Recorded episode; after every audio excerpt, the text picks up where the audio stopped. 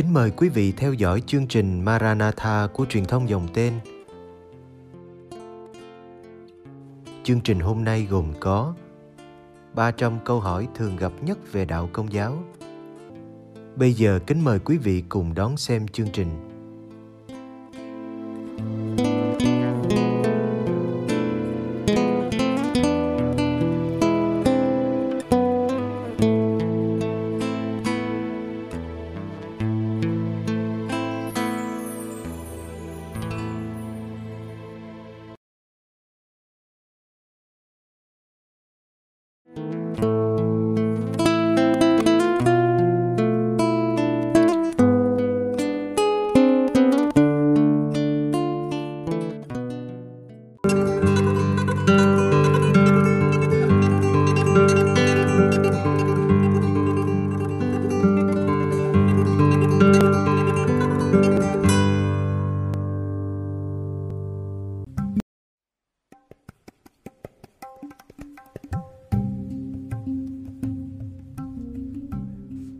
Câu hỏi 178 Đâu là những trợ giúp cho việc cầu nguyện?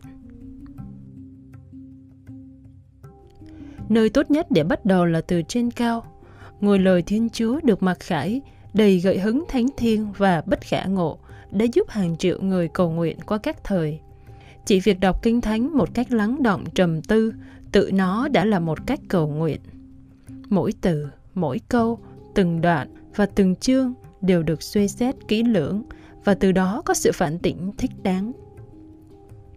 Kể từ thời cổ xưa, người Do Thái và Kitô hữu đã cầu nguyện với Thánh Vịnh trong Thánh Kinh, dù là từ Kinh Nhật Tụng, Kinh Thần Vụ hay phụng vụ các giờ kinh, hay trực tiếp từ Kinh Thánh.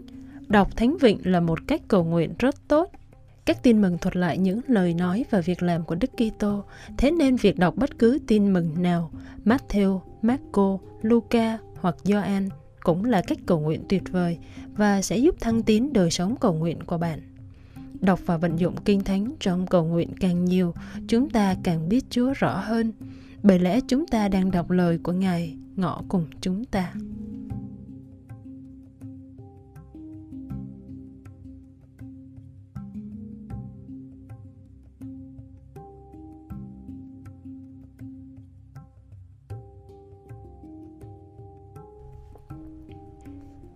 Nhiều người ngoài công giáo thấy không ổn với việc cầu nguyện cùng chuỗi mân côi, vì từ đầu họ chỉ xem nó như lời nguyện lặp đi lặp lại.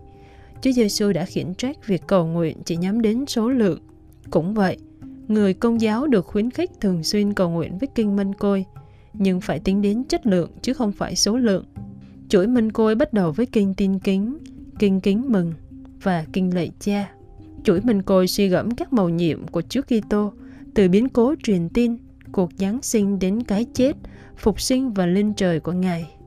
Đọc 50 kinh kính mừng trong một chuỗi minh côi có thể giúp thư giãn rất nhiều. Việc lặp đi lặp lại không mang lại cho bạn nhiều ơn huệ nếu bạn chỉ đọc 10 kinh. Nhưng càng đọc nhiều kinh minh côi, tâm trí càng có thể vượt ra khỏi sự lộn xộn và ồn ào của thế giới này và từ đó nối kết với trời cao.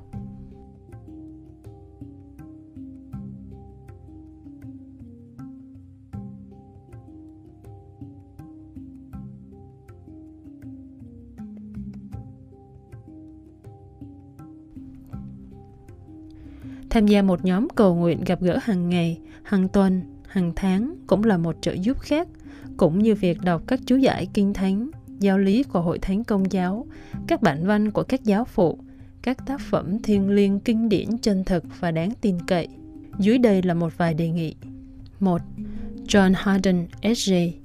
Catholic Lifetime Reading Plan, An Anthology 2. Thánh Francisco Salesio, Introduction to a Devout Life 3. Thánh Teresa Hài đồng Giêsu, Chuyện một tâm hồn Story of a Soul 4. C.S. Lewis, Crew Letters Chiến thuật của ma quỷ 5. G.K. Chesterton, Orthodoxy 6. Thánh Louis de Montfort, True Devotion to Mary 7. Thánh Augustino, The Confessions, tự thuật 8. A Archbishop Fundensin Life is worth living. 9. Francis Fernandez, In Conversation with God 10. Thánh Jose Maria Esriva The Way 11. Linh mục Benedict Rochelle CFR Arise from Darkness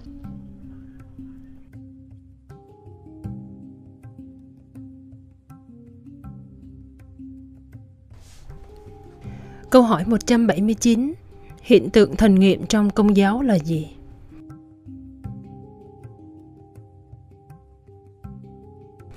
Hiện tượng thần nghiệm Mysticism vốn là một cấp độ thiên liêng công giáo không dễ gì đạt được. Theo truyền thống, trong đời sống thiên liêng, một người khởi sự với cấp độ thanh luyện, chiến đấu với những thói quen xấu và những cám dỗ của mình và tránh phạm tội. Người ta được khuyến khích hãm mình ép sát khi ở cấp độ cơ bản này. Tiếp theo là cấp độ soi sáng, nhận ra ánh sáng chân lý nhờ việc nuôi dưỡng các nhân đức luân lý và tìm cách làm điều lành, thay vì chỉ tránh điều dữ. Cấp độ thứ ba là thần hiệp. Ở mức độ này, người ta có một sự thông hiệp mật thiết với Thiên Chúa. Đây chính là giai đoạn mà hiện tượng thần nghiệm diễn ra. Suy niệm được thực hành ở cấp độ thứ hai, tức là giai đoạn soi sáng, nhưng hiện tượng thần nghiệm chỉ diễn ra trong sự chiêm niệm. Suy niệm là sự định tâm có chủ ý của tâm trí đối với các mầu nhiệm đức tin Kitô giáo, ví dụ như nhập thể, bà ngôi và sự hiện diện thực sự nơi thánh thể. Suy niệm có thể dùng đến các giác quan, trí tưởng tượng, trí nhớ và các cảm xúc. Ngược lại, việc chiêm niệm không xảy ra bởi con người, nhưng là một món quà từ Thiên Chúa để Ngài thông hiệp với chúng ta theo kiểu từ trái tim đến trái tim trong những khoảng lặng yên tĩnh của tâm hồn con người. Chỉ sự hiệp thông mật thiết với Thiên Chúa mới có thể cho phép việc chiêm niệm thực sự diễn ra. Những người đạt được sự chiêm niệm này được xem là những nhà thần bí hay những nhà chiêm niệm. Thánh Gioan Thánh Giá, Thánh Teresa Avila và Thánh Ignacio Loyola là các nhà thần bí công giáo nổi tiếng.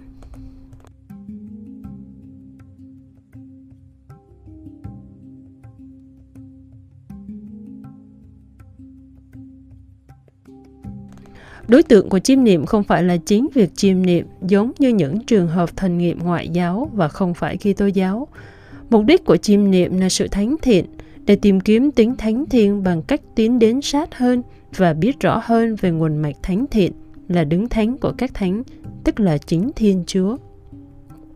Khi những quyến luyến với thế giới này, với những sự vật, tài sản, tiền bạc, quyền lực, thú vui được vứt bỏ thì cần có sự gắn bó với những thứ khác, sự chân nhận, cảm ơn, xác quyết, an ủi, trân trọng. Cuối cùng, cái tôi, ego phải bị tiêu diệt theo cách mà các nhà thần bí gọi là chết cho chính mình. Ý chí của ta phải được sát tế để có thể được thay thế bằng thánh ý của thiên chúa. Thánh Katarina Siena trải qua kinh nghiệm xuất thần huyền nhiệm khi Ngài được nâng bổng lên khỏi sàn nhà và đồng thời cảm thấy đau đớn cùng niềm vui trong cơ thể và linh hồn của Ngài. Thánh Francisco Assisi và Cha thánh Pio Pichelcina là những nhà thần bí cũng được chúc lành với các dấu thánh, được in năm vết thương của Đức Kitô trên cơ thể.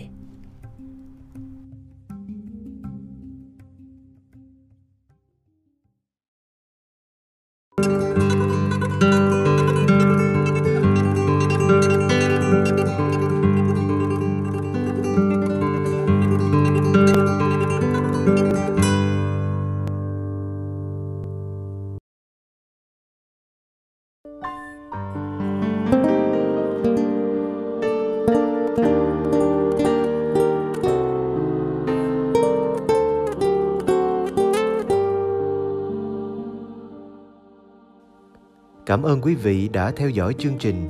Kính chúc quý vị một đêm an lành trong vòng tay yêu thương của Chúa Giêsu và mẹ Maria.